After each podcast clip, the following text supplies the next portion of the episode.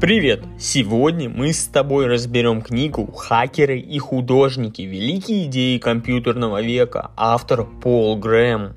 Нравственные нормы и мода недолговечны, и ботаники не считаются с ними.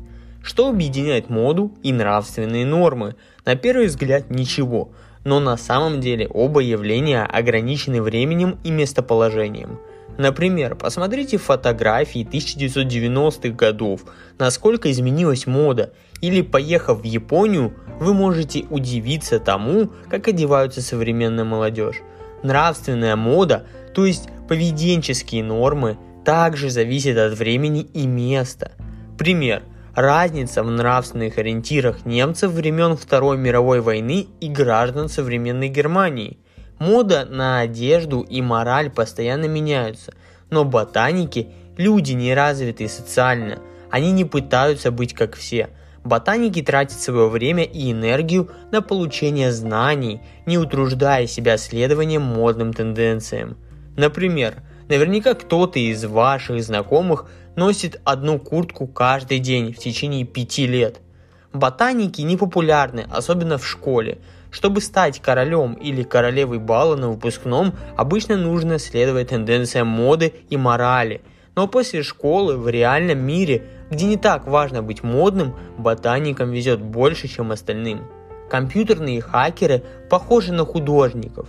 Услышав слово «хакер», большинство представляет себе холодного, расчетливого человека, который незаконно вторгается в чужие компьютеры и занимается скучной аналитической работой – а теперь подумайте о художнике. Представляется образ вдохновленного гения, изливающего душу на холсте. Такое восприятие ошибочно. В компьютерном мире термин «хакер» относится к выдающимся программистам, которые могут сделать почти все, и не обязательно преступное. Более того, компьютерные атаки требуют скорее творческого ума, чем математического. Хакеры и художники похожи, они решают проблемы с помощью созидания. Например, автора книги учили разрабатывать компьютерный код на бумаге, доводить до совершенства и только потом переносить компьютер. Но творческий подход оказался эффективнее. Он стал писать код в программе и решать проблемы по мере их возникновения – так же, как и художник, сначала делает наброски и отталкивается от них, а не дотошно планирует всю картину заранее. Хакеры, как и художники, создают абстрактную ценность, которую трудно измерить. Единственный способ ее оценить – узнать, насколько она нравится людям. Программное обеспечение должно удовлетворять потребности пользователя, а искусство – радовать публику. Автор обнаружил эти сходства, когда начал учиться в художественной школе. Уже получив образование в области компьютерных наук, он заметил, что оба направления преследуют одну цель – создавать великие творения. Талантливые хакеры – прирожденные бунтари. Кажется, что для программирования необходимо жестко придерживаться установленных правил, иначе возникнет множество ошибок, верно? Но быть хакером часто означает нарушать правила. Как и любой профессии, этому делу можно научиться, лишь глядя на работу предшественников. Если вы хотите по-настоящему разобраться в теме, придется нарушить законы. Работа, интересующая вас, может быть защищена правами на интеллектуальную собственность. Хакеры интеллектуальны и любопытны. Их интересуют современные технологии. Например, передовое программное обеспечение – для освоения этих областей может понадобиться взломать чужой компьютер. Подобные попытки незаконны, но хакеры часто совершают преступления из любопытства, а не ради наживы. Когда взлом компьютера впервые был классифицирован как преступление, Федеральному бюро расследований ФБР было сложно раскрыть такие дела, поскольку мотивом была простая любознательность. Хакерам надо соблюдать законы, чтобы избежать проблемы – но мятежный дух, которому они обязаны своим талантом, не позволяет делать это. Они ставят под сомнение власть и укоренившиеся идеи. Ведь это единственный способ выработать инновационные решения для хорошего программирования. Большинство хакеров – ботаники, которые не заботят социальные нормы, поэтому они оспаривают и совершенствуют все возможное. Запуск стартапа – это быстрый способ разбогатеть. Многие мечтают открыть компанию на основе собственной великой идеи. Если вы хороший программист, незамедлительно сделайте это. Запуск стартапа – один из способов быстро разбогатеть. Ваша зарплата сотрудника крупной корпорации существенно не увеличится, неважно, насколько усердно вы трудитесь. Основав же стартап, вам придется тяжело работать, но каждый час работы будет приближать компанию к успеху. Пример. Автор книги с двумя друзьями много работал над созданием приложения онлайн-шоппинга Via Web, а в итоге продал его за миллион долларов. Некоторые считают, что концентрация богатства в руках избранных – это ошибка, но на самом деле это идет на благо каждому. Богатство – это не деньги – а вещи, которые хотят люди. Деньги лишь платежное средство. Богатство может быть создано кем угодно, без ущерба для других. Пример. Если у вас есть ретро-автомобиль и вы полируете его в свободное время, то вы создаете новое богатство, не лишая его другого человека. Богатство не ограничено, поэтому богатые не могут прибрать его к рукам – можно ли отрицать, что самые богатые люди, руководители компаний, профессиональные спортсмены и так далее – работали усерднее и продуктивнее остальных и поэтому заслуживают богатства. К примеру, если открывая стартап, вам приходится работать в 10 раз больше, чем офисному работнику, разве не справедливо, что вы заработаете в 10 раз больше? Особенно если создадите продукт, который пригодится каждому. Мнение конечного пользователя решающее для успешного продукта и компании – Художники должны радовать публику, а хакеры угождать пользователю. При разработке продукта конечный пользователь должен занимать центральное место. Как можно скорее создайте и выпустите прототип продукта, чтобы собрать отзывы от реальных потребителей. Такая стратегия называется «чем хуже, тем лучше». Выпуск даже урезанного варианта дает ценную обратную связь, которая позволяет исправить ошибки и усовершенствовать продукт – этот подход успешно использовала писательница Джейн Остин. Прежде чем закончить книгу, она читала ее вслух своей семье, члены которой предлагали свои варианты концовки. Они были первыми пользователями ее прототипа. Продукт, который не отвечает потребностям пользователей, не привлечет их внимание независимо от своих функций. Пример – Купит ли кто-то вашу мебель, если она будет красивой, но чудовищно некомфортной? Вряд ли. Чтобы привлечь потребителей, удовлетворяйте их потребности. Это замкнутый круг. Покупатели приносят вам доход, который нужно вкладывать в совершенствование продукта и маркетинг. Если же вы захотите продать компанию, она будет оцениваться по количеству потребителей – Приложения, которые приобрели 100 тысяч пользователей, заинтересуют потенциальных покупателей больше, чем приложения с 300 поклонниками. Языки программирования различаются по своей цели и постоянно совершенствуются. C++, Python, Java.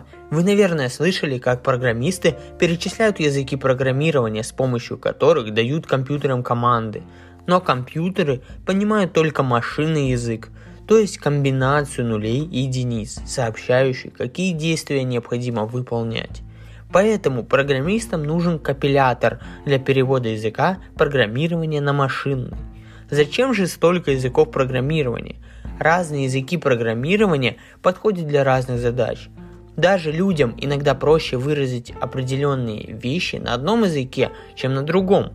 Ну, к примеру, чтобы попросить компьютер добавить переменную y к x, нужно создать код в две строки на языке Lisp, в то время как на языке Perl понадобится 4 строки. Иногда в выбранном языке нет необходимых понятий для программы, и приходится либо менять его, либо решать проблему на текущем языке. К примеру, язык Python не признает полностью переменные x и y. Если вы хотите добавить y к x, то придется найти обходной путь, создав аж 6 строк кода – Постоянно появляются новые языки, а существующие совершенствуются. Языки разрабатывают программисты, адаптируя их в соответствии со своими предпочтениями и требованиями. До 1980-х это было невозможно, поскольку языки создавались только учреждениями и крупными компаниями. но теперь каждому доступны технологии для адаптации существующих языков или создания новых. Хороший язык программирования разработан со вкусом и отвечает потребностям хакера. Если бы вы оценивали тысячи картин, то ваше суждение основывалось бы на вашем вкусе. Тоже верно и для хакеров, выбирающих между хорошим и плохим языком программирования. Они ценят хороший вкус в языках. Пример, если вы разработали свой язык программирования и спустя время опубликуете новую версию, она будет лучше предыдущей, ведь у вас появятся новые навыки и вкус улучшится за эти годы. Хороший язык программирования отвечает потребностям хакера. Если язык слишком сложен или ограничен, программисты будут выбирать другой. Но если он удовлетворяет их потребностям, язык станет популярным и будет совершенствоваться. Хорошие языки становятся все лучше, так как хакеры постоянно исправляют у них ошибки. Например, языки Perl и Python были разработаны одним программистом, но позже стали доступны общественностью – чтобы любой мог изменять и совершенствовать их. Малоизвестные языки иногда могут иметь свои преимущества. Открывая бизнес на основе программирования, вы не являетесь программистом. Вероятно, понятия не имеете, какой язык должна использовать компания. Компании предпочитают популярные языки со следующими причинами. Программа будет совместима со многими другими написанными на том же языке – Проще найти программистов, работающих с популярными языками. Сотрудник, пишущий программы на редком языке Lisp, может уйти, и тогда возникнут проблемы. Если вы не найдете замену, придется отказываться от проекта. Но не стоит забывать, что злоумышленников, владеющих популярными языками, также всегда будет больше. У популярных языков программирования существуют и недостатки. Некоторые языки оптимизированы для определенных задач – что вынуждает разработчиков использовать популярный язык для любого проекта, а так вы вряд ли получите максимум от своего продукта. Скорее всего, ваши конкуренты сталкиваются с той же проблемой. Выбрав редкий язык, вы приобретете преимущество. Конкуренты не смогут анализировать вашу деятельность, если ваша продукция основана на другой технической платформе. Пример. Это и сделал автор, создав VIA Web на этом же языке Lisp получив техническое преимущество и оставив своих конкурентов в недоумении.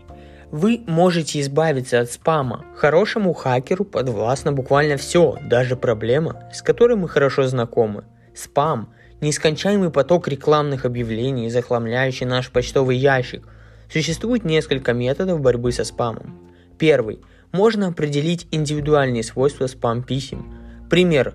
Многие спам-сообщения начинаются с чего-то вроде «Дорогой друг». Можно написать код, который автоматически будет помещать все сообщения с этой фразой в папку спам. Второе. Можно использовать статическую фильтрацию. Каждое слово в сообщении будет анализироваться, и компьютер вычислит вероятность того, является ли сообщение спамом. Возможные нарушители будут отправляться в папку спам. Третий, лучший вариант – персонализировать статистический подход, сохраняя некоторые сообщения, даже если статистика показывает, что это спам. Ну, к примеру, автор указал, что сообщения со словом Lisp должны помечаться как не спам. Он также установил, что сообщения адресатов, с которыми он вел переписку, считаются безопасными. Хакер также должен учитывать последствия своих действий. В данном случае вы рискуете пропустить важные письма, ведь спам-фильтры не обладают стопроцентной точностью. Периодически придется проверять папку спам, но впоследствии вы сможете улучшить спам-фильтр, чтобы он больше не совершал подобных ошибок. Спам-фильтр раздражает, но попытка отфильтровать его может вызвать определенные проблемы. И самое главное, Компьютерное программирование – это творческий процесс, а бунтарский дух программистов-ботаников позволяет им создавать вдохновляющие инновационные решения. Основывая стартап на выдающейся идее, программист может разбогатеть. Если вы программист и у вас родилась идея для бизнеса, не упускайте шанс. Тяжело разбогатеть, будучи штатным программистом в крупной корпорации – поскольку успех компании слабо влияет на зарплату сотрудников. Если у вас есть бизнес-идея, реализуйте ее. Над своим бизнесом придется работать гораздо усерднее, чем в офисе, но вы сможете сами решать, что делать, создавая новые интересные продукты, которые принесут пользу потребителям. Каждый час работы будет увеличивать шанс однажды продать компанию за миллионы долларов. На этом все. Я надеюсь, вам понравился этот обзор – Хочу также напомнить, что по ссылочке в описании вы можете приобрести мою книгу «Игра в бизнес» и тем самым поддержать меня и мой проект. Также, если вам нужен сайт, приложение, либо уникальный дизайн, то по ссылочке вы также можете написать мне в Телеграме, и я вам сделаю лучший продукт. Ставьте, пожалуйста, положительные оценки на всех платформах, где вы меня слушаете. Всем удачи и пока!